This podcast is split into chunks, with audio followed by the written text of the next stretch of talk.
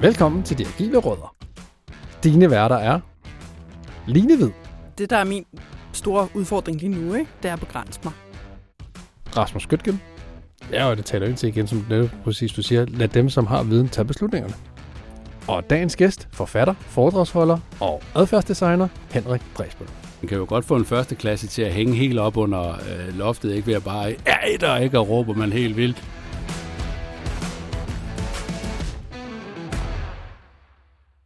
Så sidder vi her igen, Rasmus. Det gør vi. Det gør vi. Endnu en gang. Ja. Åh, oh, det er dejligt. Ja. Og jeg har en super god gæst med i dag. Det kunne jeg forestille mig. Altså, jeg, Ja. jeg, altså, jeg kender kun overskriften. Yes. Men det er nok til at gøre mig nysgerrig. Det kan jeg godt forstå. Ja. Hvem er det, vi skal snakke med? Jamen, prøv, jeg har fundet, og det, det er jo ikke for at sige noget ondt igen om nogle af vores tidligere lyttere eller noget som helst, men jeg, øh, det vi bare rigtig, ikke rigtig har snakket om, det er Mhm. omkring adfærdsdesign, Ja. eller adfærdsledelse, som vores gæst Uh. Henrik Dresbøl kalder det. Interessant. Jamen, det er nemlig interessant, fordi Henrik han er, han er forfatter, han er foredragsholder, og så er han øh, stifter og medejer af et firma, som har med adfærdsledelse at gøre. Ja. Altså netop det her, hvordan designer vi nogle processer for at komme i mål med en eller anden ønsket adfærd. Ja.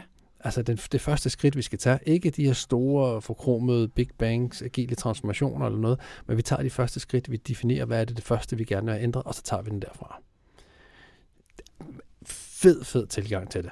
Meget, meget fed. Altså, Mm. nu har jeg jo ikke nogen fornemmelse af, at der ligesom står agil stemplet i panden på ham. Nej. Men det lyder jo faktisk ret agil, det der. Udover, altså nu siger du selv det der ord, som jeg jo indrømmer, jeg måske har lidt anstrengt med, ikke? Agil transformation.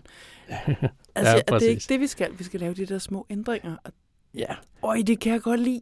Ja, og jeg er med på, at der ikke står, der står ikke agil, eller der står ikke Scrum Master, eller Product Mm. Owner, eller agil coach øh, stemplet over ham overhovedet ikke. Mm-mm. Til gengæld så står der adfærd. Mm. Og Mhm. adfærd, det er jo det, når vi er ude med, uanset om vi sidder som Scrum Master, eller agile coaches, eller hvad det er, vi designer jo processer for at optimere flow. Vi, vi kigger jo på, hvordan kan vi få folk til at samarbejde bedre for at nå et mål. Mm-hmm. Hvordan kan vi tilsikre, at det produkt, vi nu også arbejder på, giver mere værdi? Ja. Ja. Og alt det, det er jo et spørgsmål om adfærd. Det er jo et spørgsmål om at ændre den virksomhedskultur, der er. Ændre den tankegang, vi har i teamsene. Ændre den måde, som folk tænker på. Ja. Og så få dem til at gøre noget andet. Ja, præcis. Jeg sidder faktisk lidt og tænker, at det finder vi jo så forhåbentlig ud af, når vi får Henrik ind bag mikrofonen. Mm.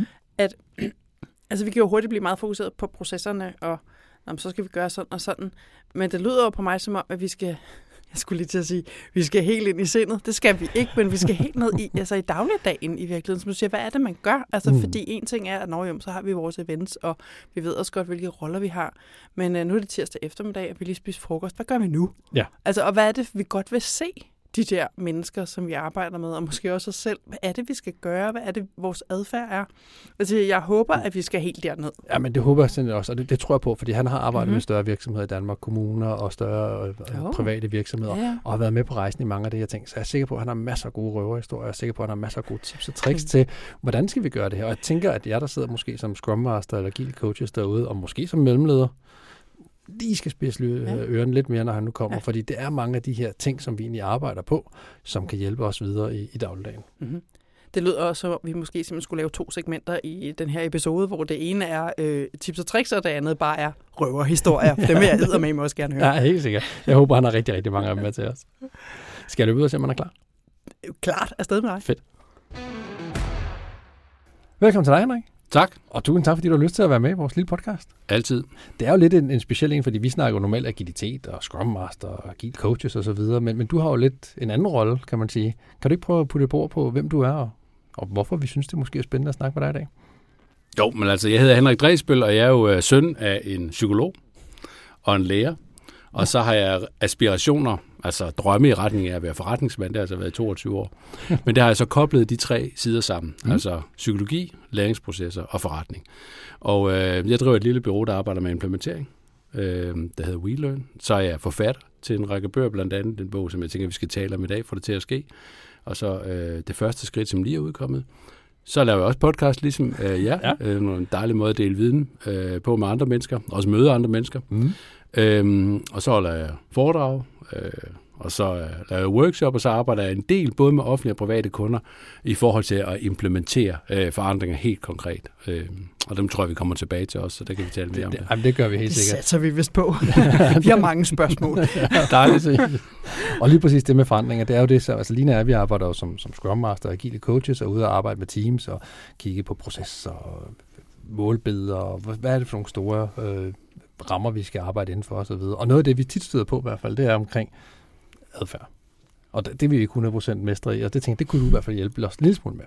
Og måske starte med at sige, hvad, hvad, måske, hvad er det, der sker med os mennesker, når vi begynder at snakke omkring adfærd, når vi begynder at komme ind og skal ændre nogle processer i virksomheder? Hvad er det, hvad er det for en tankegang, der går i gang? Jeg plejer at sige det på den måde, at adfærd er jo underlagt af, ligesom Newtons lov, så er der også en lov for adfærd. Mm. Altså hvis den, ikke bliver, hvis den ikke bliver påvirket i den ene eller den anden retning, så har den en tendens til at søge mod hvile. Okay.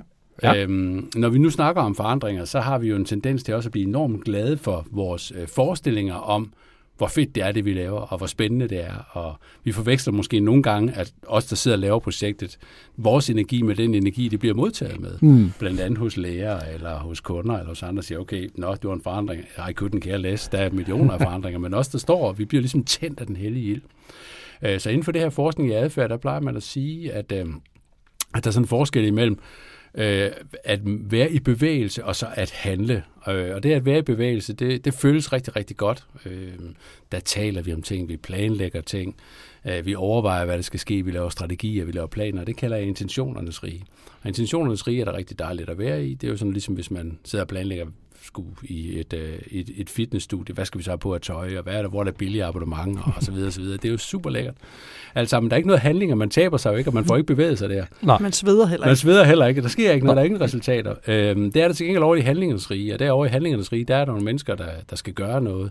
Og øh, de mennesker, der skal gøre noget, de, øh, de kommer til at skulle bruge noget energi. Det er hjernen ikke nødvendigvis så meget for, når de skal forandre sig. De skal ændre en praksis. Det vil sige, de skal gøre op med nogle kompetencer, de har. Det er de heller ikke så meget for, fordi det føles jo godt, det vi kan, vores kompetencer. Hvis vi er gode til at undervise, så er vi jo gode til at undervise. Det føles jo rigtigt, fordi det er automatiseret. Ja. Og så er der jo så er der det, det forhold så også, er jo, at når vi skal ændre, så skal vi typisk gøre noget, vi ikke har prøvet før. Og det betyder mm. jo, at øh, vi har en tendens til at Altså, så skal man måske til at skulle blamere os selv, træde ud, øh, vise, at vi ikke kan, at vi ikke er dygtige over for en chef eller en kollega, fordi det er jo netop det, vi ikke kan. Det er derfor, vi skal ændre os. Ja. Øhm, og der, så der er en lang række af forhold, når vi taler adfærd, som vi har en tendens til at overse, simpelthen fordi, tror jeg, af mange grunde, at vi er simpelthen tændt af den hellige ild, når vi vil have noget til at ske, den der forandring. Så, så det kan simpelthen ikke passe, at folk ikke bare synes, det er lige så fedt, som, som det, jeg tænker. Nej, præcis, og det, det møder jeg da i hvert fald ud, fordi når jeg begynder at snakke, altså Scrum er jo et helt rammeværk for, hvordan vil vi gerne have agil, eller agil IT-udvikling og produktudvikling, og jeg kan jo virkelig se lyset. Og når jeg så kommer ud der fyldt, sprængfyldt med energi, og ligesom skal sige, kom nu, kom nu, men du har jo sagt det. Hvorfor, hvorfor gør I det ikke bare? altså. ja. Jeg sidder også og får lidt røde kinder, altså fordi jeg synes jo også bare, at processer er fedt, og, og hey, vi skal da altid forsøge at gøre det bedre. Så jeg har også lyst til at spørge, hvad, hvad gør vi så med de der mennesker, som ikke har den energi, som sådan nogle freelance-konsulenter, som også tosserne herover kommer med. Nej, vi får jo penge for at have den energi, kan man ligesom sige, fordi det er jo en del af vores show, ikke? og det er jo en del ja. af leverancen, også man har noget energi ind imod projektet også, fordi energi smitter jo, men energi er jo ikke nok til ligesom at være handlingsunderstøttende. Man kan jo godt ligesom min gode ven, som er, som er didaktiker og lærer, han siger altid, at man kan jo godt få en første klasse til at hænge helt op under øh, loftet, ikke ved at bare, ja, der ikke, og råbe man helt vildt. Men, øh, men spørgsmålet er, om de lærer noget af det der ja. ting. Ikke? Der, der, tror jeg nogle gange, at vi konsulenter, vi kan jo godt lære, at uh, udover energi skal der også være en eller anden øh, form for, for substans. Jeg kan godt lide at gå ind i nogle af de der blindvinkler, som vi har, som kan skyldes stress, eller hastighed, eller organisationens blindvinkel, eller bias imod, nu skal der ske noget, bare for at ske noget. Øhm, og, og min, som min tidligere professor sagde på idéhistorie på Aarhus Universitet, siger, så kunne det jo godt være, at sandheden ligger bag os, og ikke foran os øh, i betydningen, at nogle gange kan man også kigge tilbage. Så jeg undrer mig over tit i forandringsprocesser, hvor, hvor lidt folk egentlig bruger på at kigge bagud og sige, hvad er egentlig grunden til, at vi står her i dag? Ja. Mm. og skal starte med at forandre os. Og det vil sige, prøve at konstruere en eller anden fælles historik og en opfattelse af, hvad er det egentlig for et problem, der gør, at vi nu skal forandre os. Hvorfor skal vi ændre os i forhold til at undervise på en ny måde? Hvorfor skal vi ændre os i forhold til at levere øh, vores services digitalt? Hvorfor skal vi ændre os i forhold til at scanne rigtigt, som vi måske kommer til at tale om i forhold til PostNord? Altså, hvorfor overhovedet det? Mm. Hvorfor er vi kommet herhen? Så jeg vil egentlig starte med at kigge bagud, tror jeg, når jeg skal kigge på adfærd. Det er den ene ting. Den anden ting, det er så prøve at sige, hvad er det for nogle situationer, vi egentlig godt kunne tænke os, at den her nye adfærd, den skulle udspille sig i. Mm. Altså vi har en tendens til ligesom at tro på, at budskabet, eller vores intention, eller den information, vi kommer med, eller den proces, vi har, ligesom er understøttende nok til at komme derhen til den adfærd, som er en tilstand, der ligger længere ned ad vejen. Ja. Så hvad nu med at prøve at starte med at prøve at kigge på, hvad er det egentlig for en kontekst, hvor den her adfærd skal, øh, skal, øh, skal, skal udspille sig i? Og derfor plejer jeg altid at sige, at, at i, i meget adfærdsledelse, der er der egentlig et skift fra, at content is king, altså hvis vi bare producerer noget godt indhold, så producerer vi også en forandring i adfærd, eller en betingelse for at gøre det, fordi vi oplyser til valg. Der plejer jeg egentlig at sige, context is king. Altså de omgivelser, hvorunder jeg skal ændre mig, understøtter de faktisk, at jeg skal ændre min adfærd. Mm. Så, så det er i hvert fald de to ting. Altså kig på historikken, grund til, at vi er kommet her, og så de kontekster, hvor med, eller hvor i den nye adfærd skal, skal udspille sig. Du nævner adfærdsledelse og så adfærdsdesign. Mm. Er, er der forskel på det i din verden? Ja, altså hvis vi skal nørde lidt på den pointe, så tror jeg, man kan skelne mellem tre øh, bølger i forhold til det her fokus på adfærd. Det kom jo ind som en øh, disciplin, egentlig faktisk initieret oprindeligt af Obamas administration for 12 år siden, øh, hvor, man, øh, hvor man grundlagde sådan en notch unit, altså hvor man sagde, at vi må simpelthen i det amerikanske system, der skrev Obama simpelthen rundt på, at vi skulle hjælpe borgerne til at kunne træffe nogle bedre beslutninger. Og der var man egentlig kommet fra sådan et public service paradigme, der handlede om, at vi kan informere til valg. Altså hvis vi ligesom oplyser borgere om valg, så kommer de nok også til at træffe nogle gode valg. Og det kan man jo se, hvis man kigger på rygekampagner eller alt muligt andet. Det har lidt langt vej hjem at hjælpe mennesker til at træffe beslutninger på den måde. Så han, øh, han indførte det her notch unit, hvor han siger, at vi ved jo noget fra adfærdsøkonomi, Richard Taylor, omkring hvordan mennesker egentlig træffer valg, og hvordan de her situationer, som jeg nævnte før, vi, besæt, øh, vi befinder os i, eller kontekster, vi befinder os i, hvordan de påvirker valg. Kan vi på en eller anden måde arbejde med de kontekster, så det bliver lettere for eksempel på en hjemmeside at udfylde sine tekstpapirer, at det bliver lettere på skoler at lade være at drikke for meget sodavand ved at gemme sodavandene bag, altså i USA for eksempel, mm. der er der sodavand jo også en del af, af menukortet i, en, i, en, det, vi vil kalde en folkeskole, ikke? som vi jo synes er en rigtig, rigtig uhensigtsmæssig uh, omgivelse at have på en skole, ikke? men det var det jo ikke på det tidspunkt, der er på mange skoler ikke. Nej. Øhm, og så siger man, kan vi ikke bruge nogle af de greb, øh, og det kom så til at hedde notch, og det notch skyllede sig ind som sådan et eller andet mirakelmiddel, og vi mennesker, nu er jeg selv idehistoriker, vi har jo altid nogle idéer, der styrer vores overbevisninger, vores praksis og vores kultur bag om ryggen på os. Så vi tænker, ej, der må være et kur her, der må være et begreb, en pille, vi kan tage, og så ændre det hele verden. Så det var første bølge. Så kom anden bølge, hvor man siger, hmm, det var det der adfærd, det var egentlig godt nok det der behavioral economics. Vi mennesker, vi er begrænset fornuftige, vi er begrænset på vilje, vi er begrænset på motivation. Der er en lang række af biases, der spiller ind, altså systematiske afvielser, når vi skal tage nogle beslutninger. For eksempel, at hvis jeg er ved at miste noget, så vil jeg typisk gå hårdere imod det, hvis jeg er ved at opnå noget. Så der er sådan en række af biases der, der styrer vores adfærd.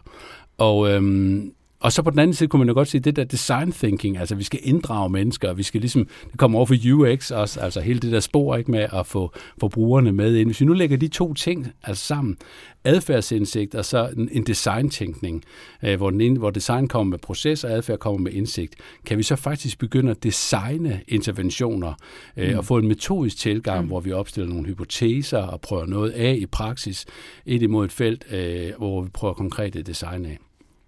Øh, den disciplin kører jo, og det er altså sådan, at de her paradigmer, de er jo ikke øh, adskillige, som man siger, notching, og så døde notching, og så kom adfærdsdesign, så døde adfærdsdesign, så kom adfærdsledelse. De tre tilgange melder sig jo samtidigt. Det er bare mig, der ligesom prøver at drive det i en ny retning og tage det videre til det næste niveau. Og med adfærdsledelse, der mener jeg en disciplin, der kan være med til at understøtte implementering i organisationer og processer mm. i organisationer. Og grunden til, at jeg kalder det ledelse, det er jo fordi i det øjeblik, at man går fra at fokusere på produkter og processer, altså noget, som er udvendigt, men faktisk begynder at kigge på praksiser, så er jeg altid i ledelsesmæssigt forhold til den praksis, jeg vil ændre. Det vil sige, at min egen adfærd betyder enormt meget ind i det felt, jeg vil ændre. Så derfor kan jeg ikke stå ude for og sige, at jeg har ikke noget at gøre med, med det nye børnesyn på skolen, selvom jeg er leder af det. Mm. Jeg, må, jeg er nødt til også selv at have en adfærd, der understøtter, at jeg også praktiserer børnesynet. Og derfor bliver jeg lige pludselig også en agent ind i feltet så får man det, øh, det, det jeg plejer at kalde det Jørgen Letske. Det er egentlig kun Jørgen Let, altså filminstruktøren, der må det øh, normalt, der både være deltager mm, og observatør. Men det er man jo også her som adfærdsleder, fordi man er både deltager i betydningen, at man selv er med i sin praksis, som løber jo foran en selv. Hvad gør man egentlig i en forandring? Og så er man også observatør, fordi man forsøger at designe nogle betingelser for, at andre mennesker i den organisation kan ændre sin mm. adfærd. Mm. Og så det sidste niveau, den der faglige ledelse. Øh, det er jo som regel, når vi snakker organisationer, så det, der driver mest motivation, det, der driver mest energi, det, der driver mest forandring i adfærd, det er som regel det faglige. Altså, at jeg bliver bedre pædagog, eller jeg bliver bedre mm. butiksassistent, eller jeg bliver bedre til at være i flammen, eller jeg bliver bedre til at scanne rigtig første gang i PostNord. Ikke? Ja. Det er jo det faglige. Så derfor snakker jeg om adfærdslederen som den proces, der hjælper med at binde forandringsledelse og projektledelse sammen, hvor man fokuserer både på jeget, altså den enkelte adfærd, duet og de handlinger, hvordan kan jeg hjælpe de andre til at have de handlinger, som vi gerne vil have for at opnå de gevinster, vi vil. Mm. Og det sidste, det er den her med fagligheden, altså at fokus på, hvis jeg er en skolelærer, hvis jeg er en butiksassistent, hvis jeg er en butikschef, hvad er det så for nogle fagligheder, jeg har i spil for at få de forandringer til at ske, som jeg gerne vil have til at ske. Jeg sidder faktisk og bliver sådan en lille smule paf. Altså nu får du også for ridset den her tidslinje op. Og altså, jeg sidder og tænker, ja, vi kan huske det der med Obama. Vi har sådan, hey, nudging, og, hey. og, og så, så tænker jeg, altså, og det er så især det, jeg har oplevet for de her agile transformationer, hvor der til synligheden stadig eksisterer sådan en idé i organisationerne om, at hvis vi laver, øh, vi har et møde, og så har vi en powerpoint, vi sender den ud bagefter, nu er alle informeret om, at vi skal ændre adfærd, eller vi skal gøre noget nyt, og så gør folk det. Øh, og nu beskriver du en udvikling. Oplever du også en gryende forståelse i organisationerne for, at der skal ske noget adfærd, altså helt nede hos medarbejderne? Er det ikke nok at lave den der forbistrede PowerPoint? Jamen, jeg tror jo alle sammen, at vi er blevet, vi er blevet bevidste om, øh, at der er kommet meget mere adfærd i processer, mm. fordi vi får rigtig mange flere data i processer. Og alle data er jo på en eller anden måde udtryk for noget adfærd. Altså nogle mennesker har trykket, klikket, rørt, gjort et eller andet. Ikke? Mm. Så det vil sige, når man kigger ned på sådan en datasæt, så kigger man også ned på en, på en række mennesker, der har, har gjort noget. Det, jeg tror, der er væsentligt at holde fat i med de tre paradigmer, det er derfor, jeg tænker, at de melder sig samtidig, det er jo, at notching ser jo ret i forhold til at sige, hvordan kan vi egentlig indrette miljøer, mm. der gør, at den automatiserede adfærd, som der er rigtig meget af, op til 43 procent af den menneskelige adfærd er automatiseret, at der er nogen, der kan nogle støttesystemer til det, og det kender man jo godt for sådan nogle reminder-mail, dit møde starter om 10 minutter. Husk, du skal have forberedt dig på det og det og det. Det er jo, det er jo et godt notch, der, der hjælper den der automatiserede øh, adfærd rutiner er rigtig, rigtig godt på vej. Jeg tænker, mange af os har jo sådan set vores liv og vores adfærd distribueret igennem en kalender, så det er faktisk den, vi husker igennem. Og står det ikke i kalenderen, så sker det jo ikke. Så på den måde er vi jo omgivet af, hvad kan man sige, hjælpe støttefunktioner, der reminder os og sætter øhm, sms'er på, øh, notifikationer om det ene og det andet. Det er jo notching, det er jo godt til nogle ting.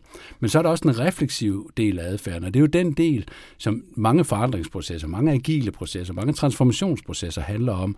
Og der det er jo sådan med begreber og så videre, så videre. Det der er det vildeste med det, det er, at det er let og dejligt at udvikle og tænke og skrive det, men at bruge energien på at ændre sin adfærd, det er lidt mere bøvlet. Så det vil sige, at man tænker det som det, der så hedder system 2.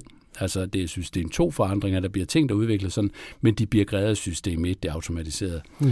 Og derfor tænker jeg tit, når man laver sådan interventioner, hvor man arbejder med adfærdsledelse, så tænker jeg altid, at der skal også hvis det giver mening, skal der være noget notching, altså noget, der kan hjælpe den automatiserede adfærd, men der skal også være noget boost, altså nogle små, hvad kan man sige, sådan nogle små injektioner af læring ind imod det, fordi man som regel skal have en, ikke nødvendigvis en kæmpe viden, men bare lidt viden om det at give feedback, eller bare lidt viden om, hvordan laver man egentlig en, et, et, et godt møde, hvordan er man en god mødeleder, hvordan understøtter man alle snakker psykologisk tryghed lige nu, men hvordan understøtter man egentlig det, at, at mennesker får lyst til at spørge hinanden mere, end de får lyst til at svare? Og det kan man jo nok ikke notche sig til. Der skal der nok noget information og noget oplysning til. Og så er man altså henne ved, ved, ved det her med, at igen, nu spørger du, om de er blevet klogere. Jeg tror, vi er blevet klogere på adfærd kvad data, og jeg, er blevet, jeg tror, vi er blevet klogere på, at adfærd skal understøttes og hjælpes fra mange niveauer i en organisation, og vi kan ikke lave kulturelle transformationer fra kulturniveauet på værdisiden. Vi bliver nødt til at komme ned i handlingerne og prøve at kigge på, at vi mennesker, vi faktisk handler os frem til de værdier, som vi så begynder at forstå, hvad mm. egentlig er, når vi har handlet på dem. Det tænker jeg, vi kommer tilbage med. Mm. Men det er sådan lidt en omvendt verden, ikke? Og, og den, den, den, synes jeg, den, den transformation ser vi, altså det der bottom-up, det er man altså blevet mere og mere opmærksom på. Ej, det giver, giver sindssygt god mening. Men, men hvor skal vi så starte hen af med de her adfærdsprojekter? Er det, er det i bunden? Er det, nu siger jeg i bunden, men er det, er det nede der, hvor tingene sker? Altså er det nede hos medarbejderen, hvor den skal blomstre og spire fra? Eller kan vi godt starte en, en, en kæmpe transformation op fra ledelsen af og begynde at få en anden øh, adfærd, og så lede os igennem det? Altså, igen, man kan jo starte mange, mange forskellige steder, men altså det der med at få et fælles ståsted i form af at sige, hvad er det egentlig, hvorfor er vi kommet hen, og hvad er det, vi så skal kigge på, det synes jeg øh, i, i handlinger, det synes jeg er en, en, en central øh, ting at gøre. Men de fleste, tror jeg, forandringsprocesser i organisationer, for eksempel med kultur eller, eller anden ting, er jo ikke vidensproblemer. Altså, vi har den viden, der skal til. Vi har de intentioner, der skal til. Vi har de teorier, vi skal til. Vi har de modeller, der skal til. Det er jo handlingsproblemer. Altså, folk Ja. de gør det ikke. Altså, Ja. hvis du begynder at sende survey rundt og interviewe folk, jamen, så vil de fleste jo sige, at det er da en rigtig god idé at lave den transformation, og det er en rigtig god øh, sådan og sådan og sådan. Men så vinder driften. Vanerne vinder, hverdagen vinder lige kort efter. Så, så derfor øh, så har jeg øh, det greb, jeg kalder øh, mikrohandlinger. Altså det vil sige prøve at begynde at finde ud af, hvil- hvilke greb kan vi egentlig lave ind i praksis, øh, som kan være med til at, og, øh, at skabe den transformation, vi gerne vil have, sådan step by step simpelthen bygge det op.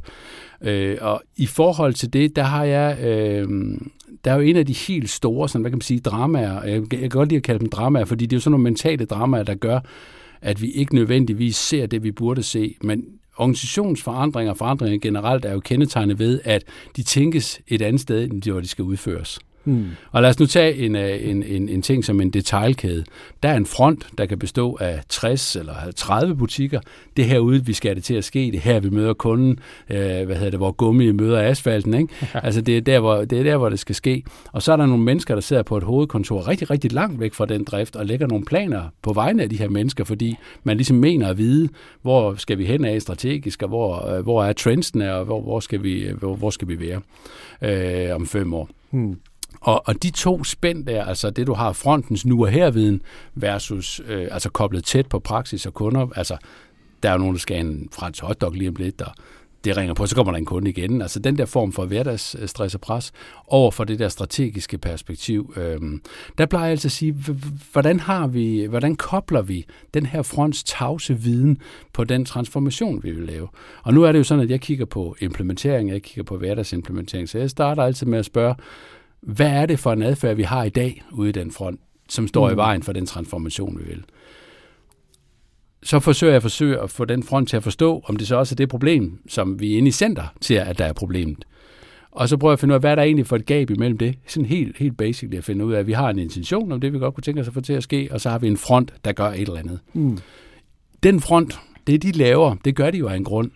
Øh, min far er psykolog, og han siger, at han har set de mest vilde ting igennem sit liv, også i forbindelse med tvangsfjernelser. Han, han kan bare konstatere igennem 40 år, at han har ikke set en adfærd, som ikke kommer af en grund Nå, endnu. det Nej. det.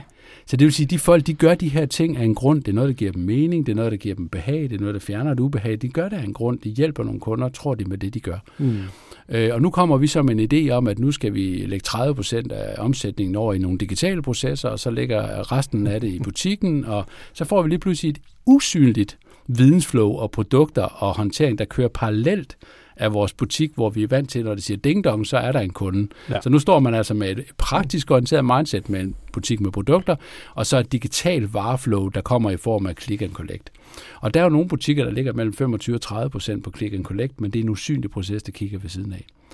Det kan vi jo have alle mulige idéer om at lave værdier og kulturøvelser på, men vi kunne også starte med at forstå i praksis og sige, hvad er det egentlig, der står i vejen for de ting, øh, for eksempel det at skulle fylde lager op, og alle, alle, alle mulige processer, der i forvejen kører. Så derfor anbefaler jeg altid, at folk de prøver at få, finde ud af, hvordan kan vi bringe den viden i spil. Mm. Mm. Så får vi lavet et gab imellem den intention, man har for et center omkring det, vi godt kunne tænke os at se nyt, og så den praksis, vi har som er svar på nogle problemer, man synes, man har nu. Inde i det rum kan man så begynde at sige, hvis vi skulle ændre den praksis, hvad for nogle mindste handlinger kunne I så forestille jer var et godt sted at starte? Og så koble hele det der store strategiske, transformative, meget sådan ordrige niveau fra, og så bare sige, hvad er de mindste handlinger, I kan gøre for for eksempel at håndtere det her click and collect hos jer? Og så prøve at bringe den tavse viden i spil. Og så øh, opstille nogle hypoteser. Hvad nu hvis vi gør? Og der kommer det jo ind fra designprocessen, for hvad hvis vi nu vi gør? Og så prøve at eksperimentere. Og der er jeg altså blevet rigtig, rigtig overrasket over mange gange, at vi tænker, at den måde, man egentlig lærer på i de fleste sammenhæng, den handler om eksperimentering. Når det kommer til forandring, så skal vi ikke eksperimentere, når vi snakker om praksis. Der tænker man, der er nok bare en boks op i hovedet, der hedder øh, agil transformation eller click and collect, øh, søg og erstat, en ny boks ind i hovedet, så ved vi, hvordan den praksis ser ud i 30 butikker. Ikke? Den boks findes bare ikke Nej, med nej. click and collect. Den er jo fyldt af en masse handlinger, som skal lægges på toppen af noget, der i forvejen kører. Øhm, så derfor plejer vi at gøre det på den måde, vi prøver at køre det ned i nogle små spor og finde ud af, nogen af, i for eksempel hvis det er en kæde, så arbejder man så med at teste forskellige greb i forhold til øh, at håndtere det her click and collect, men det er med, med afsæt i, i butikkernes øh, indsigter. Og øhm, når de her mikrohandlinger så kommer frem, øh, der, butikkerne har jo som regel en utrolig god hitte på, som hed, fordi de går jo med det i praksis til daglig, så hvis de får en arena til ligesom at byde ind med det. Så prøver vi at snakke med dem om at sige, okay, hvordan kunne man gøre det indlysende og attraktivt, let og givende? Og det tænker jeg, vi kommer tilbage på. Øh, mm. Så prøver vi ligesom at hjælpe dem som adfærdsledere med at finde ud af, hvad er det så, I skal kigge på? Fordi nu sidder I som gruppe over i Esbjerg og synes, at det her det er tre gode mikrohandlinger. Vi skal have styr på vores butik inden 10.30. Vi skal have, hvad hedder det, click and collect, de skal eksploderes der, når kunderne kommer ind, så er vi klar. I har fundet på det, derfor er det enormt indlysende, og det virker også pisse attraktivt, fordi det er jeres egen idéer. Og det er jo rigtig let, der er jo kun tre. Og det er jo givende, jamen det er den lokale chef nede i butikken, han har været med til det, så han synes også, det er pissegivende. Men når vi nu tager de der små handlinger, så vil have dem til at gøre det. Frederikshavn også så er det måske ikke indlyste attraktivt let og givende. Så prøver vi at få en diskussion om at sige, hvad skal der egentlig til, for at nogle af de ting, der skal til for at ændre en adfærd, som vi kender fra, nu kommer der nogle dyre ord, evidens og forskning, så der kommer vi tilbage til, hvordan kan vi egentlig få nogle af de indsigter bragt i spil, når vi så skifter fra en kontekst, altså en butik, til en anden butik. Og så bliver vi stille og roligt bevidste om det, jeg kalder mikrostrategierne. Mm. Altså det her med at hjælpe butikken også til at se, at jeg skal jo have et første skridt. Jeg skal på en eller anden måde have noget til at minde mig om det i min omgivelser. Jeg skal huske at gøre det her ting. Og rigtig fedt, hvis min lokale chef Brian også kunne finde på at give mig feedback, fordi jeg faktisk huskede det der, øh, hvad hedder det, click and collect, og gøre det, vi havde aftalt. Og faktisk i fem ud af syv dage, inden 10.30, faktisk havde styr på butikken, da den skulle åbne. Mm så oplever jeg det lige pludselig som givende at have den praksis. Og det med stille og roligt at træne det her overbevisninger, vi har om, hvordan vi ændrer praksis, samtidig med, at vi ændrer praksis, det er det, det, det dobbelt loop, vi forsøger med adfærdsledelse. Er det så for, at de skal lære af hinanden? Eller ja, de skal lære af hinanden, ja. men det er også det, at den overbevisning, den forsøger vi ikke at presse ind i dem, at det er smart at for eksempel have, de har foreslået, at inden 10.30 skal vi have styr på butikken. Den overbevisning, at det er en rigtig, rigtig, rigtig god idé, den mm. får de kun igennem at handle på den. Mm. Når de så begynder at få noget feedback, dels fra deres nærmeste leder, men måske også tallene, det kunne vi jo se konkret i en butik, mm-hmm. hvor vi arbejdede med at lave de her, øh, det var Baby Sam, hvor vi arbejdede med at få de her mikrohandlinger til at ske i fronten, der kunne vi jo se, at vi kunne rette øh, de her, hvad hedder det, øh, de her tal op på Lad Click and Collect, og få meget mere tid til butikken ved, at det var, øh, at de var klar 10.30, mm. når de stod der. Så vi kunne simpelthen se i data, at de fik øh, deres annulleringsprocent ned på den der Click and Collect. Den røg ned, fordi der kom noget hastighed på øh, i servicen. Og det er jo det, der er det fede ved at arbejde med det, jeg kalder rudimentær adfærd. Det er jo, her er et problem, har du styr på at åbne, mm. åbne butikken 10.30, er du der klar til at modtage mm. kunderne, eller PostNord, har du scannet rigtigt, eller har du ikke scannet rigtigt? Det er jo sådan ret rudimentært, så kan man mm. adfærd ja eller nej, ja. og så kan du se på data, hvis du retter op og ændrer din praksis, at så får du noget resultat, cashback med det samme. Og detailhandel er sindssygt stærkt på data, så vi kan simpelthen se lige med det samme, mm. øh, om det reagerer på det i form af flere ordre, eller færre reklamationer, eller flere ordre kvæg, vi ikke annullerer så mange ordre i vores click and collect, så der er, der er lige sammenhæng. Er, er, det, er det noget, som, som vi så designer med ind? Altså, hvordan kan vi bevise, at det nu yes. også, den her adfærd, den yes. nu også virker? Yes. Lad os tage et konkret eksempel. Over ved PostNord har vi arbejdet med nøjagtigt det samme over i Region Syd, og prøve at arbejde med det, der hedder scan rigtigt første gang. Pakken fra start til slut, når I sender en pakke frem til en modtager, har cirka 12 steps. Det er 12 scan, der er. Og det er, bliver mindre og mindre automatiseret, med længere man kommer ud af. Til sidst er man ude på en tankstation, der er pakker og franske hotdogs. Altså der er der, der er der mange menneskelige faktorer, der kan gå galt her. Mm. Og der er jo ingen af de mennesker ved PostNord, der bevidst laver en fejl. Nej. Men det er altså også bare sådan, at adfærd den flytter sig ikke af sig selv, medmindre vi lyser på det og siger, at vi er altså ret optaget af hos PostNord at få en stærk leverance. Vi er ret optaget af at servicere vores kunder sindssygt godt. Og der er scanningsadfærden, det er en væsentlig del af nøglen i det. Og der kan man sige, der har vi jo prøvet nøjagtigt med det samme at finde ud af os, jamen hvad skal der så til af mikrohandlinger i fronten? Og der fandt vi ud af, at vi havde rigtig mange data på, på, øh, på vores scanningskvalitet. Øh, vi havde også rigtig, rigtig meget øh, data på, hvad der gik galt, men de data, de var ikke ligesom bragt i spil. Så lavede vi et datadashboard, og så siger vi, okay, hvad nu hvis vi lyser på scanningsadfærd derude? Og så siger vi, at hver dag, der skal I bruge 5 minutter på at gennemgå de data fra dagen før i forhold til, hvad var godt og hvad var mindre godt. Så man simpelthen får feedbacken tæt på praksis, mm. for at finde ud af, hvad er det, der virker eller ikke virker for os. Ja. Og så begyndte man at benchmarke det op imod andre øh, lignende butikker inden for det samme, altså steder, som også leverer pakker ud, og så begynder at konkurrere på det. Så der har man altså et lille loop af at sige, at vi har en kontekst, vi har rigtig gode data, hvor vi kan kigge på, hvordan performer vi, ikke performer vi, og så bringer vi dem i spil tæt på, der hvor det skal ske, sammen med de mennesker. Det er, vi tror, der er enormt vigtigt at holde fat i med adfærdsledelse, det er, at det er praksisnær mm. udvikling og implementering. Vi er enormt tæt på praksis, og vi er enormt tæt på folks fagligheder, og vi er enormt tæt på de kontekster, hvor i det nye skal ske. Og at lederne der får en rolle til at skabe de anledninger, der gør, at vi kan kigge på os selv, reflektere over det, vi gør, og på den måde drive transformationen. Og så bliver det, altså, så bliver det ikke adfærd som manipulation, så bliver det adfærd som facilitering, som inspiration, som støtte, som guidning, med henblik på, at mennesker faktisk skal handle på de intentioner, de har. Ja. Det er jo ikke sådan, at der er nogen i PostNord, der stiller sig op hver morgen og siger, okay, hvordan fanden kan jeg nu drille Jane ude i fronten allermest muligt? De kommer som regel ind med nogle gode intentioner, og det, at vi som ledere så prøver at skabe nogle kontekster, der gør, at de kan handle på deres situationer, er jo centralt. Og hvis mm. man så samtidig faktisk måske får en belønning for det, siger, hold da kæft mand, vi er lidt bedre end dem i Hørsholm lige nu på lignende praksis det, det giver også noget. Ja, det giver det helt sikkert. Det gør det I, I agile transformationer taler man enormt meget om alignment. Ja. Øhm, hvor vigtigt er det at altså, have noget ensartethed og alignment i de forskellige satellitter, man nu har gang i?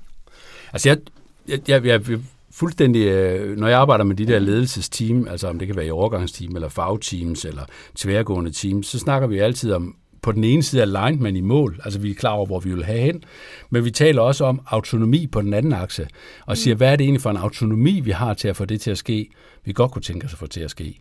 Fordi at det, det her, når vi siger for eksempel PostNord eller med BabySam, så handler det også med, at man giver folk et handlingsrum, og siger, at vores forudsætning er, det er, at de ved faktisk mere, end vi gør. Ja, I er eksperter, fordi I står i praksis. Ja. I har friheden til at eksperimentere med det inden for de her rammer, så vi giver jer autonomi til at gøre det. Så jeg tror egentlig, at alle, alle forandringsprocesser skal være en balance mellem alignment i et center og en autonomi i en front øh, til at gøre det. Og hvor det rum så ligger, det vil man jo så skulle, øh, skulle forhandle sig frem til. Men man kan sige, det spørgsmål, som, som jeg synes, man bør stille sig i alle forandringsprocesser, agile, scrum eller whatever man nu kalder det, det er, hvordan får vi noget til at ske med nogen, der ikke sker af sig selv? Men så er der nogle forandringer, nogle typer af ting, som bare er sværere end andre. Øh, det kan være værdier, det kan være kultur, det kan være feedback, selvom det er vidensorganisationer, så det at give feedback, der kan det jo godt være, at man har en kultur, hvor det ikke er opportunt at korrigere hinanden og korrigere hinandens handlinger, fordi vi har det egentlig lige så hyggeligt, så vi vil ikke forstyrre hinanden.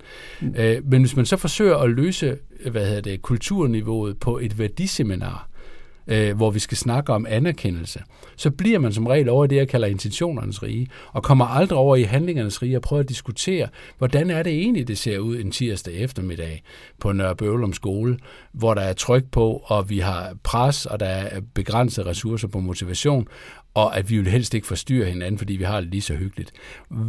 I det rum skal den feedback jo så falde hvad er det, der skal til? Hvad er det for nogle betingelser, der skal til for at få det til øh, at ske? Fordi det sker ikke af sig selv. Nej. Nej, og det som jeg ser det i hvert fald også med, med nogle af de agile processer, som jeg har været involveret i, og projekter, jeg har været involveret i, der, at, at den her transparens, og den her synlighed i, hvor er det, det går galt i øjeblikket, hvad er det for nogle processer, der ikke virker, hvad er det, vi skal optimere, den kan være farlig. Hmm.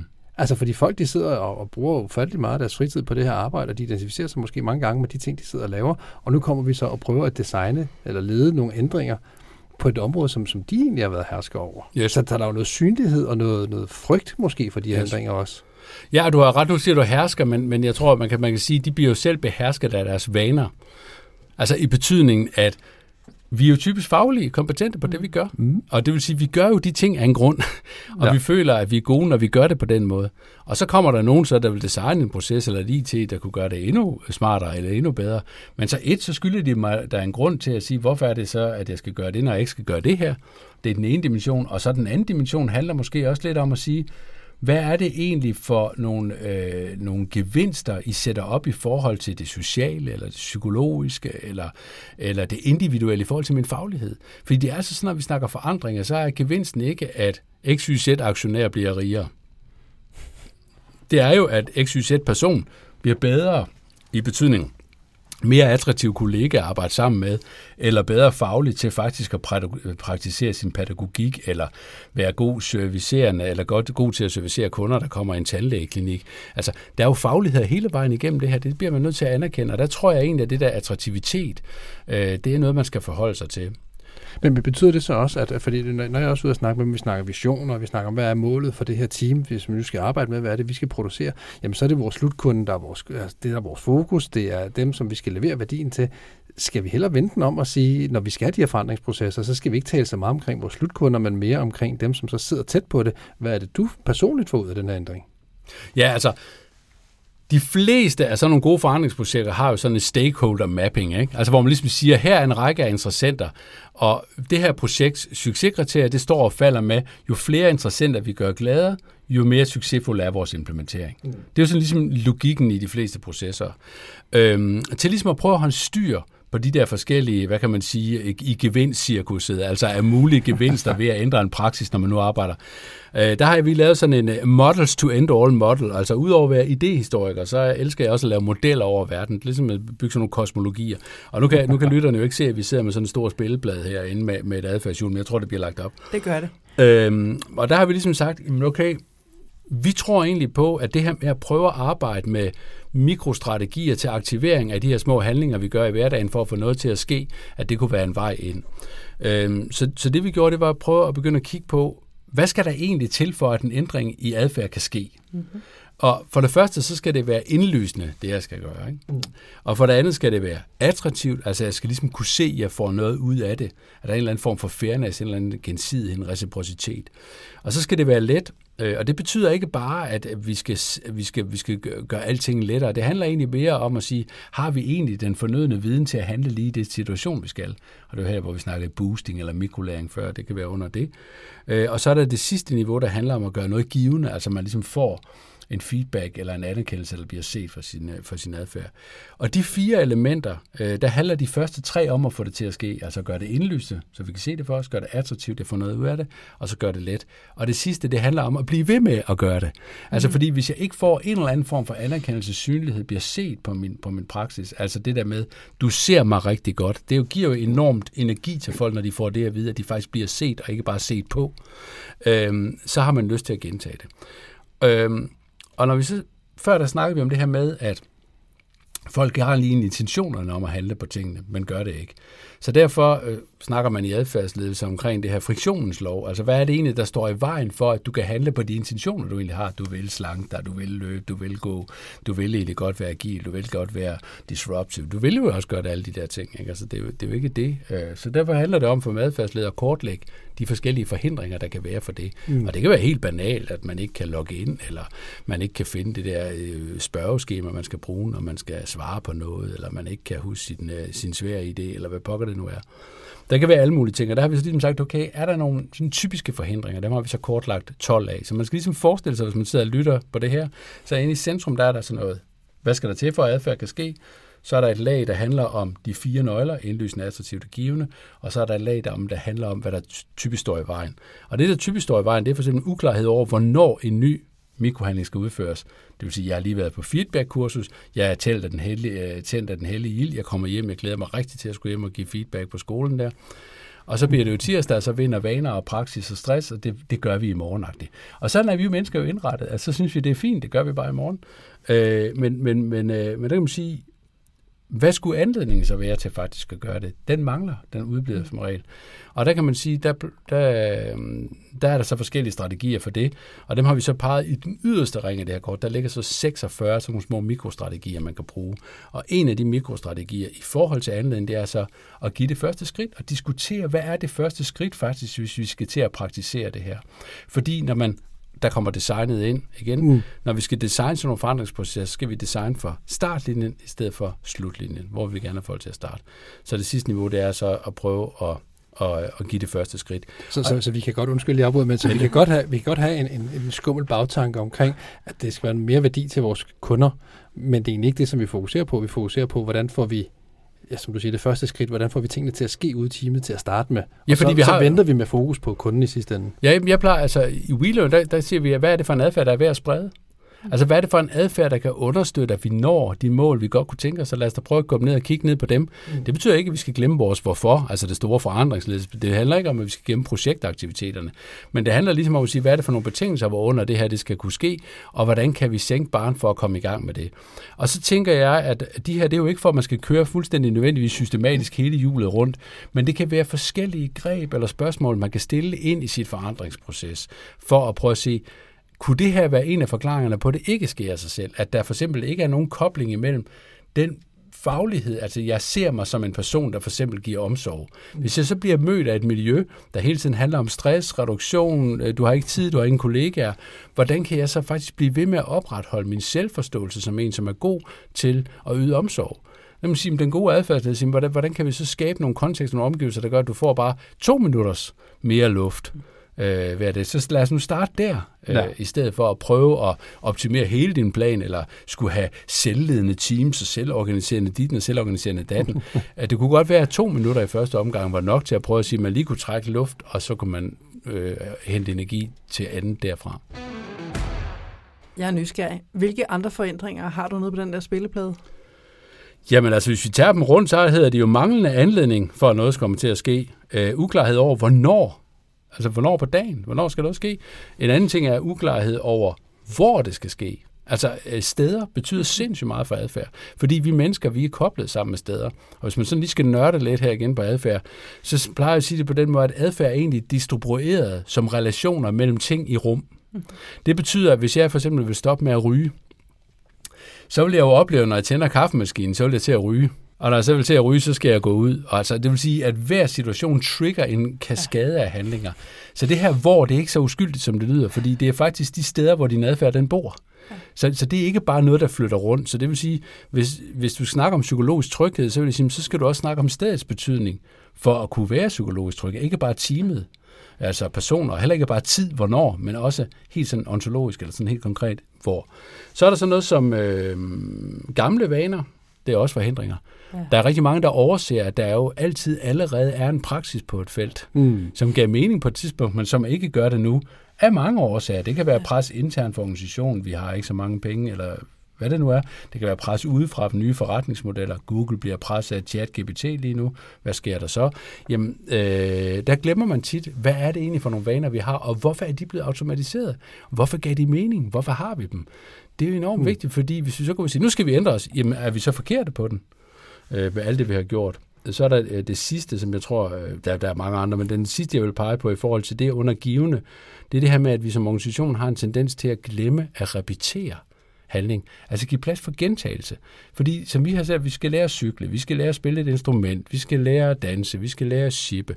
Vi mennesker, vi er dømt til at øve os, men vi skulle også dømt til at gentage. Altså, vi bliver nødt til at gentage for at komme noget igennem, og der har man en tendens til at sige, nu er det sgu sagt, det nye Disruptive øh, 4.0, det er kommunikeret, og hold kæft, det var en god fest, og de kunne alle sammen lige tale, og fantastisk. Nu skal de kraftigt med bare få det til at ske. Det er jo sagt. Informationsparadigme. Sker ikke alligevel. Hvis det så er, at man siger, nu giver vi dem tre gange, så får de fandme tre gange, så må de få det til at ske. Jamen nogle gange skal man helt op på 6 måneder, 12 måneder, før at, øh, at noget kommer til at give. Men det er fordi, vi er så utålmodige. Ja, vi altså, jeg kender det også lige, jamen, når jeg begynder at træne, når jeg begynder at løbe, jamen jeg vil da gerne nu have skoene på, nu har jeg været at løbe, og for fanden løber jeg ikke hurtigere. Yes. Og jeg tænker, det er lidt det samme. Fuldstændig. Altså nu har vi en proces, som gør, at vi vil levere mere værdi, vi leverer hurtigere softwarekomponenter, vi kan meget hurtigere putte noget i produktion. Hvorfor gør I det så ikke? Nemlig. Og der synes jeg, at hvis vi skal, hvis vi skal koble noget på, på det med den her, ud over det Øh, repetitionsmæssigt, så kan man sige, nu snakker vi om, at der er nogle mennesker, der gør nogle mikrohandlinger. Man kan, også, man kan godt have en fornemmelse af, at hmm, det giver nok ikke de fremskridt, som vi havde håbet på.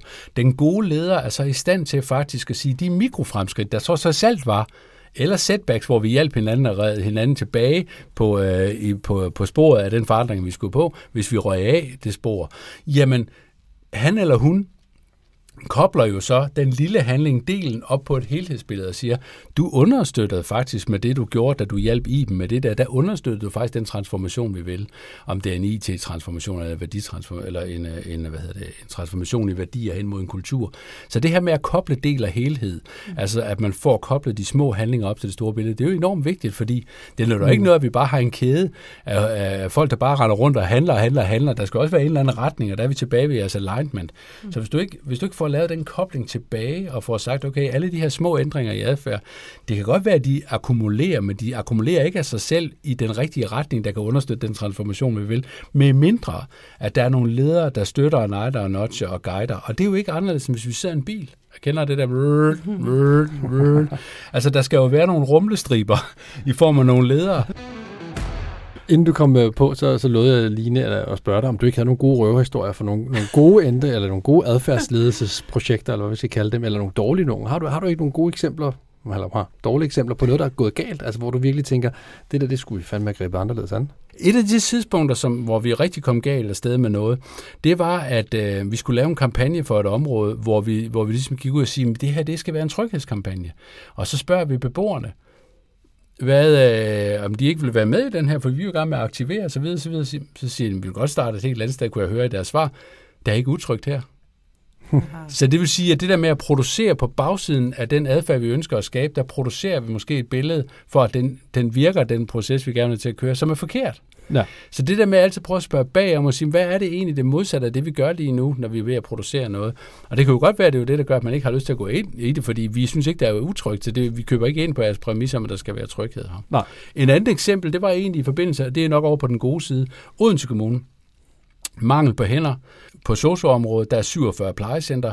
Så siger vi, okay, lad os prøve at undersøge, hvordan pokker kan vi, hvordan kan vi, hvordan kan vi prøve at få flere til, og måske at gå bare lidt op i tid. Altså igen den her to minutters regel. Altså kan vi bare komme med to minutter på noget, jamen så kan det måske godt summe op. Altså 47 steder, det er alligevel ret mange mennesker. Jeg tror, der er 1043 ansatte eller noget. Og øh, der satte vi øh, øh, himmel og hav i bevægelse, var ude i fronten, finde ud af, hvad står i vejen, og så videre, så videre, så videre. Og så fandt vi faktisk ud af, at, at nogle områder, der var det et leder- normsystem, der handlede om, at man godt kunne tænke sig at have den fleksibilitet, der ligger i at have øh, vikar, så kunne man jo selv styre sin vikarplanlægning. Så derfor øh, implementerede man ikke nødvendigvis de her små greb, eller forsøgte at, øh, at ændre på den praksis, fordi det var noget, der lå rigtig tæt på ens vaner, og det var ikke noget, de ville sige som mødbart, men det kunne vi bare jagtage. Men det var lidt sjovt, de fastholdt den praksis. Så prøvede vi i en, i en testperiode at lave en enkelt mikrohandling, hvor de bare skulle øh, spørge dem, om, om de har lyst til at gå op i tid. Så skulle de prøve at tage en uh, samtale omkring de muligheder, der var for at gå op i tid, og så skulle de efter tre uger prøve at følge op. Og så konsulent, konsulent, store modeller, undersøgelse, data osv., så så skulle vi ligesom finde ud af det til sidst. Hvad var så uh, den hellige gral? Fordi det endte faktisk med, at vi fik omkring 1697 timer, som jeg så den sidste opgørelse, om ugen ekstra ind imod socioområdet på de 47 steder. Det svarer til 44 årsværk. Og benchmark for den her prøvehandling, der var 31 årsværk. Så det var, det var en rigtig, rigtig fin finding. Når vi så kigger på tværs af data fra fronten og finder ud af det, og se, hvor, hvorfor, er, hvorfor er det ikke sket? Det vi godt kunne tænke os at få til at ske, jamen det var fordi, de aldrig var blevet spurgt. Ja, det er vildt. Så, så, det, så tit ligger der nogle helt banale indsigter nedenunder, som, som, som jo kommer af en grund, både på lederside og på medarbejderside. Så var der alt muligt andet i, i orkestret ud over det, men det var en af de væsentligste faktorer. Så jeg tror, at det der med, jeg plejer at bruge billedet om det banales kvalitet.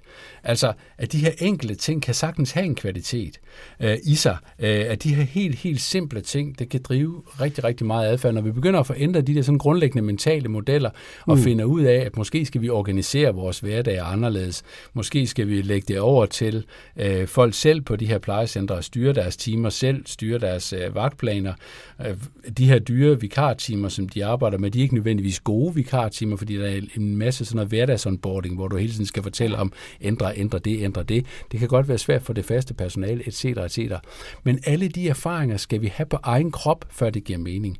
Og der kan man sige, nu anledningen til, at de så fik de her 1597 timer, var det, at de spurgte, men det, at de så oplever, at folk i og med, at de bliver hørt og inddraget, også har lige pludselig energien til at finde på andre ting, gør, at så kan man begynde at tale om agile, selvledende, bla bla bla team, fordi det vokser ud af en ændring i praksis, og ikke ud af en ændring i, nogle intentioner hos nogle ledere om, hvordan det burde se ud. Og der er vi fremme ved den hellige gral i al adfærdsledelse, nemlig at vi mennesker, vi handler os til mening. Så handling kommer efter motivation. Mm. Altså, så, så det der med at skulle sidde og motivere sig selv i en sofa derhjemme til at komme ud og løbe, never gonna happen. Men hvis jeg kan hijack mine vaner ved at få de der sko på at komme afsted, når jeg så har løbet tre skridt eller fire skridt, så kommer motivationen måske som sådan en kickback, et lille dopamin, som en belønning ved at have handlet. Så, så det her med at prøve at få lavet nogle kontekster, nogle anledninger, der gør, at mennesker kan handle på det, og så går de sig jo til de spor, der så bagefter bliver, jamen jeg forandrede mig, fordi jeg kunne se, at det var nødvendigt. Det er en rationel sådan system 2-forklaring.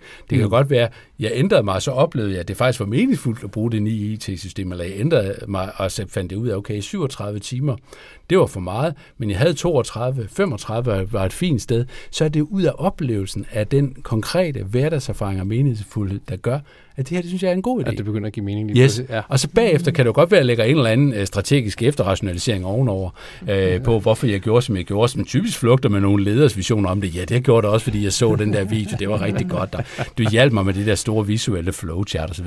Men som regel er det jo en oplevelse af meningsfuldhed hos sig selv, der gør, at man oplever den adfærd som givende. Og det er også det, som er en af mine sådan grundlæggende tænkninger, det er, at vi behøver altså ikke at se enden på de her agile processer, eller de her kulturprocesser, eller de her strategiprocesser. Nogle gange så må vi handle os til den mening.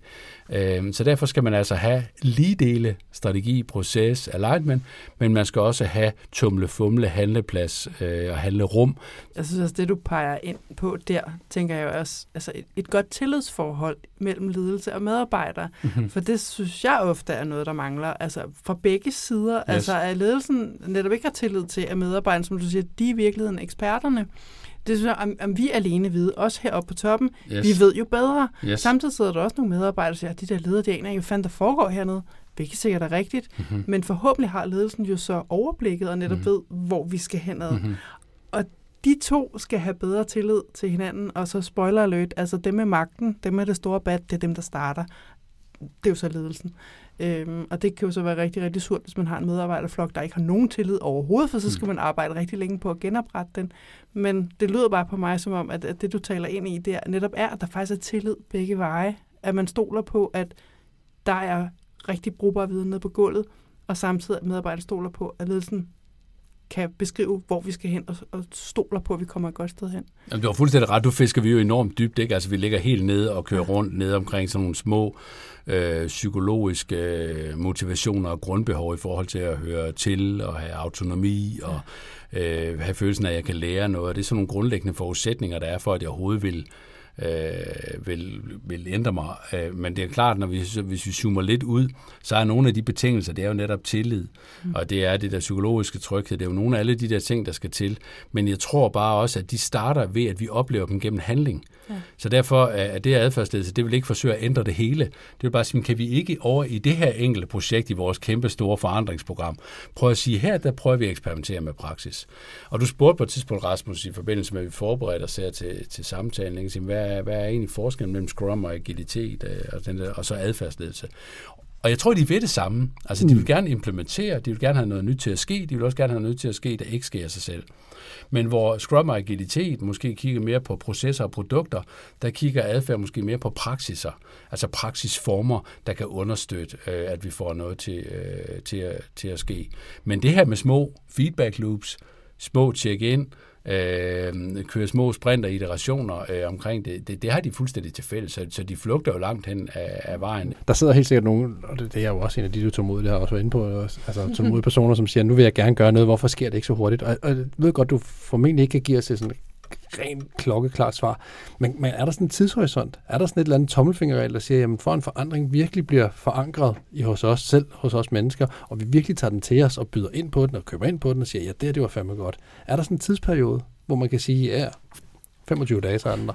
På baner, der er der jo sådan en klassisk diskussion om, er det 20 eller 61 dage eller et eller andet. Hvis man har set sine unger øh, spille et eller andet spil, så kan du se, at du kan blive hooked sådan her, altså på et sekund, så er du hooked. Så det, jeg tror ikke, der er noget på tid på den måde. Men man kan sige, en, en af de væsentlige indikatorer, for om noget, det fører til det, vi jo alle sammen leder efter. Vedvarende adfærdsændringer, der fører til stabil gevinstrealisering. Ikke? Det er sådan noget, sagt på rigtig konsulentsprog. Vi gør noget i dag, og så bliver vi ved med at gøre det i morgen, og det virker bare. Jamen en indikator for det, det er, hvis det jeg gør nu, når jeg ændrer mig, føles bedre end det, jeg gjorde i går, så er sandsynligheden for, at jeg bliver ved med at gøre det om 6 måneder større, end hvis jeg ikke føler mig godt lige nu. Eksempel. Hvis jeg begynder at løbe og finder ud af, at jeg har faktisk en belønningsstrategi, der handler om, at jeg træffer bedre beslutninger ved at løbe. Og at jeg så, når jeg har løbet, tænker noget igennem og tænker, okay, det var faktisk en bedre beslutning, jeg fik ud af det, så kan jeg godt have det ubehag ved at løbe, for den gevinst, det handler om, at jeg træffer bedre beslutninger. Og hvis jeg oplever det som meningsfuldt, og givende for mig i situationen, så er sandsynligheden for, at jeg også løber om seks måneder større. Og det er der simpelthen evidens for, øh, ved at bruge det der fine ord i forskningen, altså at det er en god prædikator for, om noget det bliver til ny bæredygtig adfærd. Det er, om, øh, hvordan har vi det i den situation, hvor vi praktiserer det lige nu. Jeg sidder og brænder ind med et spørgsmål, og det jeg tænker, hvis nu der sidder nogen, det tror jeg, der gør nemlig, ledere derude, eller en Scrum Master, nogen, der står og tænker, okay, vi har simpelthen brug for en eller anden forandring.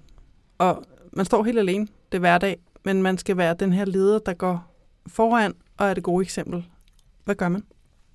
Jamen Det første det er at prøve at tage en tur rundt og finde ud af, man tager det ord, der kan være i strategien, det kan være anerkendende.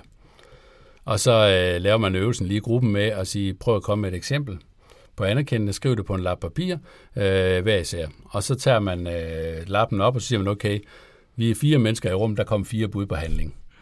Vi kunne godt tænke os, at vi nogenlunde var afstemt på, hvad det vi egentlig så mente med at anerkende. Så kan man tage en diskussion om det. Så det vil være den første øvelse. Den anden øvelse, når man så finder ud af, hvad det er for en adfærd, man egentlig tror, der understøtter i den her specifikke situation, at vi bliver mere anerkendende. Altså bliver bedre til at spørge, bliver bedre til at lytte, før vi svarer, bliver bedre til at kigge den anden i øjnene, og faktisk se den anden, og ikke bare se på den anden. Hvis nu siger det sådan nogle ting, så kan man sige, i hvilke situationer kan jeg praktisere det på under 30 sekunder? Og så prøve at beskrive det. Det er et sted at starte. Øh, kan du beskrive det som noget, du kan gøre på under 30 sekunder, mm. så er det også noget, øh, som du siger. Der har jeg et konkret eksempel. På et tidspunkt holdt jeg et foredrag nede ved Nyborg, og, øh, og så kom jeg ud af foredragssalen, og Nyborg dernede, Nyborg Strand, det er dem, der kan virkelig tage nogle store enheder. Der var Netto på besøg. Og øh, netto, der skulle være to, to kursusdage, 2.500 den ene dag, og 2.500 den anden dag. Og så gik det sådan rundt og smed sådan nogle store floor, mof, øh, floor graphics, hvor der sådan 80 gange 80 på gulvet, øh, hvor der så stod, øh, på de der, der stod der, hernede, kig op, hernede foregår der ikke noget, se på kunden, kig og smil til kunden i stedet for. Ikke? Så det vil sige, de, de, de bare den mikrohandling, det var at kigge kunden i øjnene, så det var, altså, det var deres, øh, hvad kan vi sige, to sekunder, som var centrale i forhold til det, så det var en mikrohandling. Men det er samtidig også en autokommunikation, altså at vi kommunikerer til os selv igennem markedet ved at sige, at vi har faktisk en forventning om, at vores personale, siger vi til kunderne, at de faktisk kigger i øjnene. Så det her med at prøve at kunne reducere ned til at sige, hvad er den mindste enhed, man så faktisk kan praktisere, som kan drive den værdi, den adfærd, mm. øh, som vi gerne vil lede til, det tror jeg er et væsentligt sted at starte. Vi er jo en agil podcast, mm. og øh, folk, der typisk sidder der, hvor du sidder nu, det er Scrum Master, det er agile coaches, og alle, som har en holdning til det her agile manifest. Og jeg ved godt, det ikke er noget, du måske sådan beskæftiger dig alt for meget med. Jeg ved faktisk ikke, om du overhovedet har fået, fået læst ind på det. Er, er der noget i det der omkring principperne, hvor du tænker, det der, det byder bare 100% ned i adfærdsdesign, adfærdsledelse. Det der, det skal vi bare, det skal vi bare hive fat i. Altså, der er et, uden tvivl det her opbygge projekterne omkring motiverede personer. Det synes jeg er rigtig, rigtig centralt. Men så skal man prøve at bryde motivationen ned, så man ikke bliver på det der corporate fluff-niveau. Så skal man prøve at bygge det ned og sige, hvad betyder det egentlig? Jamen det betyder for eksempel tilhørsforhold. Jeg hører til det her sted. Mestring, at jeg kan lære noget det her sted. Og autonomi, altså at jeg faktisk har en frihed til også at praktisere og tænke og beslutte selv. Det er nogle af de grundforudsætninger, der skal til for motivation. Og så den fjerde dimension, man kan nemlig diskutere, om der faktisk er en fjerde, det er den her med meningsskabelse. Altså at vi faktisk er i stand til at prøve, når vi skal ændre os og diskutere. Vi bliver motiveret, når vi praktiserer de her handlinger. Når vi praktiserer de her handlinger, så bliver vi ikke motiveret. Og typisk vil det hænge sammen med, og det er jo det, der er så smukt ved mennesker, det er, at når vi laver vores kerneopgaver, når vi gør det, som vores faglige identitet siger, vi er sat i verden for at gøre, så oplever vi også energien. Så motiverede mennesker, det kommer altså af at være gode sammen i, i nogle sammenhæng, hvor vi føler, at vi hører til, og vi har autonomi, og vi kan lære noget. Og øh, de betingelser, hvis det er det, det betyder, at vi skal omgive vores projekter med motiverede personer, så er det klart niveau 1, eller princip 1. Henrik, du skal have tusind, tusind tak, fordi du har lyst til at være med i vores podcast. Hvis nu folk de sidder derude og tænker, okay, adfærdsledelse, det første skridt, alle de her ting, som du har snakket om nu, gerne vil høre noget mere omkring det. Hvordan kan de finde fat i dig og dine bøger måske? Ja, så hook op på LinkedIn i første omgang med mig. Øh, der kommer øh, podcast ud hver 14. dag, der hedder Få det til at ske. Og så ligger øh, bogen Få det til at ske derude jo også. Og så ligger det første skridt. Og så er vi faktisk også medudgiver af en bestseller, omkring vaner, der hedder Atomvaner af James Clear, som har solgt i, jeg tror, omkring 10 millioner eksemplarer. Oh, den er, også en god bog. på dansk. Ja. ja, det er en god bog. Og den, øh, den kan jeg kun anbefale, og den, den, er, den har vi lært rigtig, rigtig meget af i forhold til at bygge vores øh, projekter så, så vi lytter altid til James. Man skal bare lige trække det amerikanske lidt fra, og så få lidt øh, fransk flirteri ind over, så plejer det at være lidt federe. det er perfekt. Vi sørger i hvert fald for at linke til, til alt det, du har sagt her i vores øh, show notes. Det gør vi, og vi smider også et uh, meget fint billede på af den her spilleplade, som... Uh, det kalder jeg adfærdshjulet. Yes, adfærdshjulet. Det er ja. godt, vi også har den korrekte øh, betegnelse. Og ja, masser af gode links til det hele i show notes. Klar. Tusind tak. Tak. Line, vi har takket pænt uh, tak til Henrik. Sendt ham tilbage mod Fyn. Ja. Eller det er spil, der nok hjælper ham på vej den vej. Er, er du lige så begejstret som mig? Ja, og, og det der er min store udfordring lige nu, ikke? det er at begrænse mig. Fordi jeg tror, at hvis du virkelig bare giver mig lov til bare at ævle bævle alle de tanker, der er opstået i mit hoved, så sidder vi her i morgen også. Jamen, du skal bare vide, det er jo mig, der sidder med magten. Det er mig, der klipper. Så oh, ja, det er rigtigt, ja. knock Pokkers. yourself out, så tager vi den derfra. Og det eneste, lytterne hører, det er bare mig, der siger, ej, det er fedt. ja, lige præcis. Nå, lad os høre, hvad, hvad, hvad tænker du? Kom med nogle, kom med nogle tanker. Og altså, jeg har lyst til at pege på den, jeg næsten synes er så åbenlyst, at jeg måske faktisk burde springe den over. Men altså det, der han siger med, hvorfor? Hvorfor gør vi det her? Altså, det bliver jeg næsten Ja. nødt til at pege på.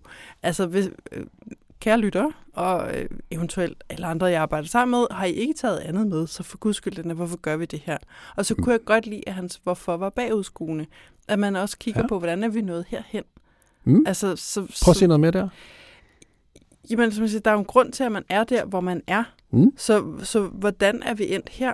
Og hvad er det så, vi gerne vil ændre? Altså at få på den måde få hængt hvorforet op på, at man har en historik. Ja. Og det synes jeg giver rigtig god mening. Og det peger så måske også ind på en af de ting, jeg har stående her. Og jeg kan simpelthen ikke huske, om jeg har sagt det før i, i rødderne. I så fald beklager jeg, hvis jeg gentager mig selv.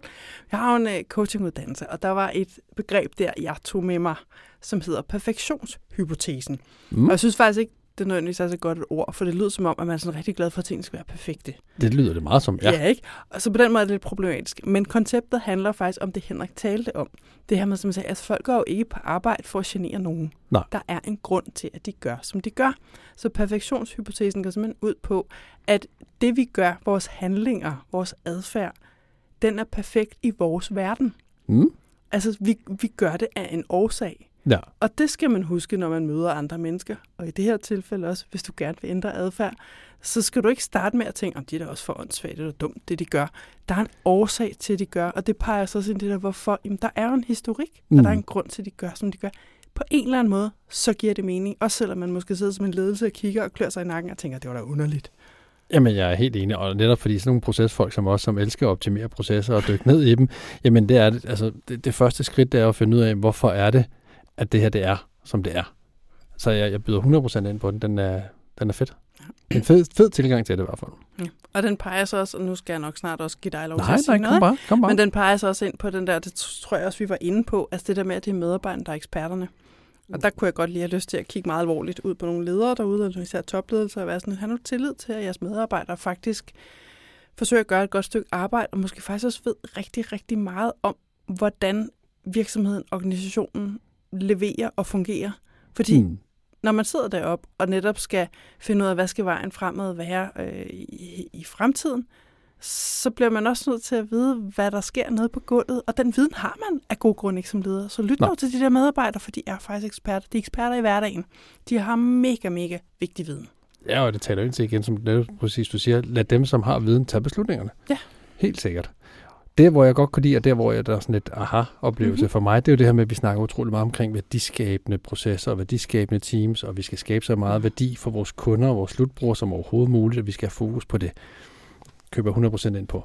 Jeg kan rigtig godt lide en tilgang, der siger, jamen prøv nu at lave nogle, nogle steps, de første skridt, som skaber noget værdi for dem, der skal arbejde med det.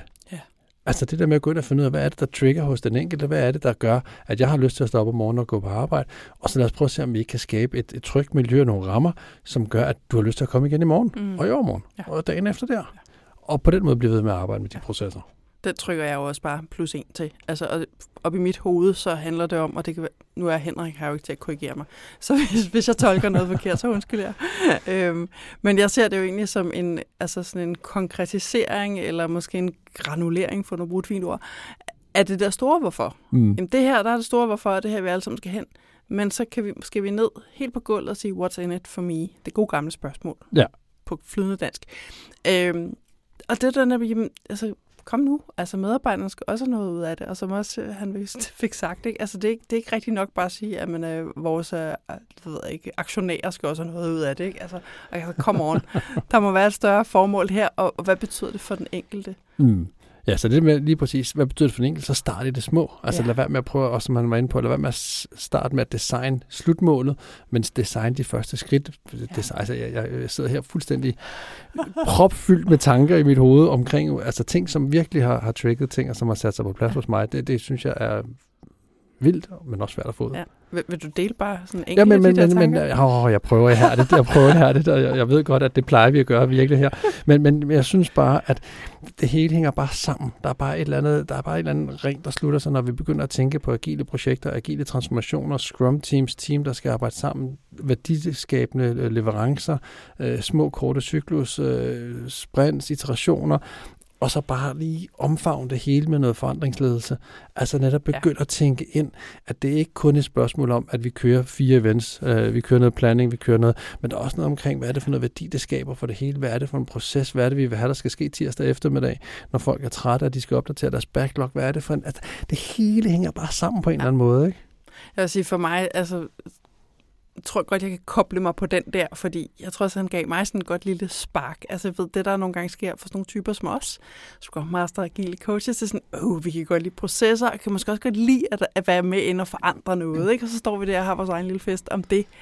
Og så glemmer vi, at der sidder faktisk nogle medarbejdere, de har nogle helt konkrete opgaver, de skal løse, og det er sådan set deres primære fokus, og deres primære bekymring for dagen, det er, hvordan får jeg løst de opgaver, hvordan får jeg måske hjulpet en kollega, og så står der sådan en anden proceståse med sin post over i hjørnet og siger, ah, nu skal vi sørge også retrospektiv, ikke? Altså, jamen, der er nogle opgaver, der skal løses, og det skal vi huske. Mm. Og der er vi så tilbage igen, altså, tror jeg i hvert fald nok med det, du siger, det den der, jamen, der er en adfærd, de skal gøre nogle ting, og først og fremmest skal de løse deres opgaver. Så hvis vi gerne vil ændre nogle processer og så videre, okay, men hvad er det så? Så skal vi måske heller ikke komme med den der kæmpe store forandring, vel? Måske. Nej. skal vi lave de der små ting, for der er faktisk nogle andre ting, der for dem er vigtigere, som de skal have løst. Så det er nogle små ændringer, vi skal have lavet, ikke? Jamen, det er lige præcis. Og så skal ja. vi bare have den der tålmodighed til at sige, det er ikke noget, der sker bare, fordi nu har jeg vist det på en tavle, og jeg tegnet Nej. nogle streger og lavet en powerpoint. Altså igen til det der med, jamen, når jeg tager min løbesko på og løber mig en tur, så forventer jeg faktisk, at jeg er 5 km hurtigere, eller hvad, hvad det nu kan, kan være. Ja. Men, men det, det sker bare ikke på meget samme måde, fordi det er ikke et vidensspørgsmål, for hvis det er viden, jamen, så tror jeg, vi alle sammen er hurtige. Så er vi alle sammen sindssygt gode til at arbejde i teams og så videre. Så det er ikke et spørgsmål om viden, det er et spørgsmål om, om forandring og handling, som Henrik også var inde på. Ja. Og sige, jamen det er, det er de der steps, det er de der handlinger, der skal til. Det var alt for denne gang. Du kan skrive til os på hej eller på LinkedIn, hvor vi har en side, som du meget gerne må følge. Skulle du have lyst til at dele podcasten med nogle agile venner derude, så gør også meget gerne det. Vi vil også meget gerne have nogle ratings i hvilken podcast-app du nu har. Og hvis du har lyst til at både at se mere om os og vores lille ordbog, og måske også om podcasten, så kan du kigge på diagilerødder.dk, og så linker vi selvfølgelig til alt relevant fra dagens episode med Henrik i show notes. Jeg hedder Rasmus Skytgen. Jeg hedder Line Ved. Vi høres ved. Altså, Ja. jeg, jeg er ikke kassemenneske, men alligevel kan jeg godt lide at binde sløjfer og Ja. ting og sætte ting i boks. Du er sløjfemenneske. sløjfemenneske? Ja, Ja, måske. Jeg har aldrig hørt begrebet før. det har heller jeg lige fundet på det. Ja, ja, men det er lignord. Dem var der mange af. Ja.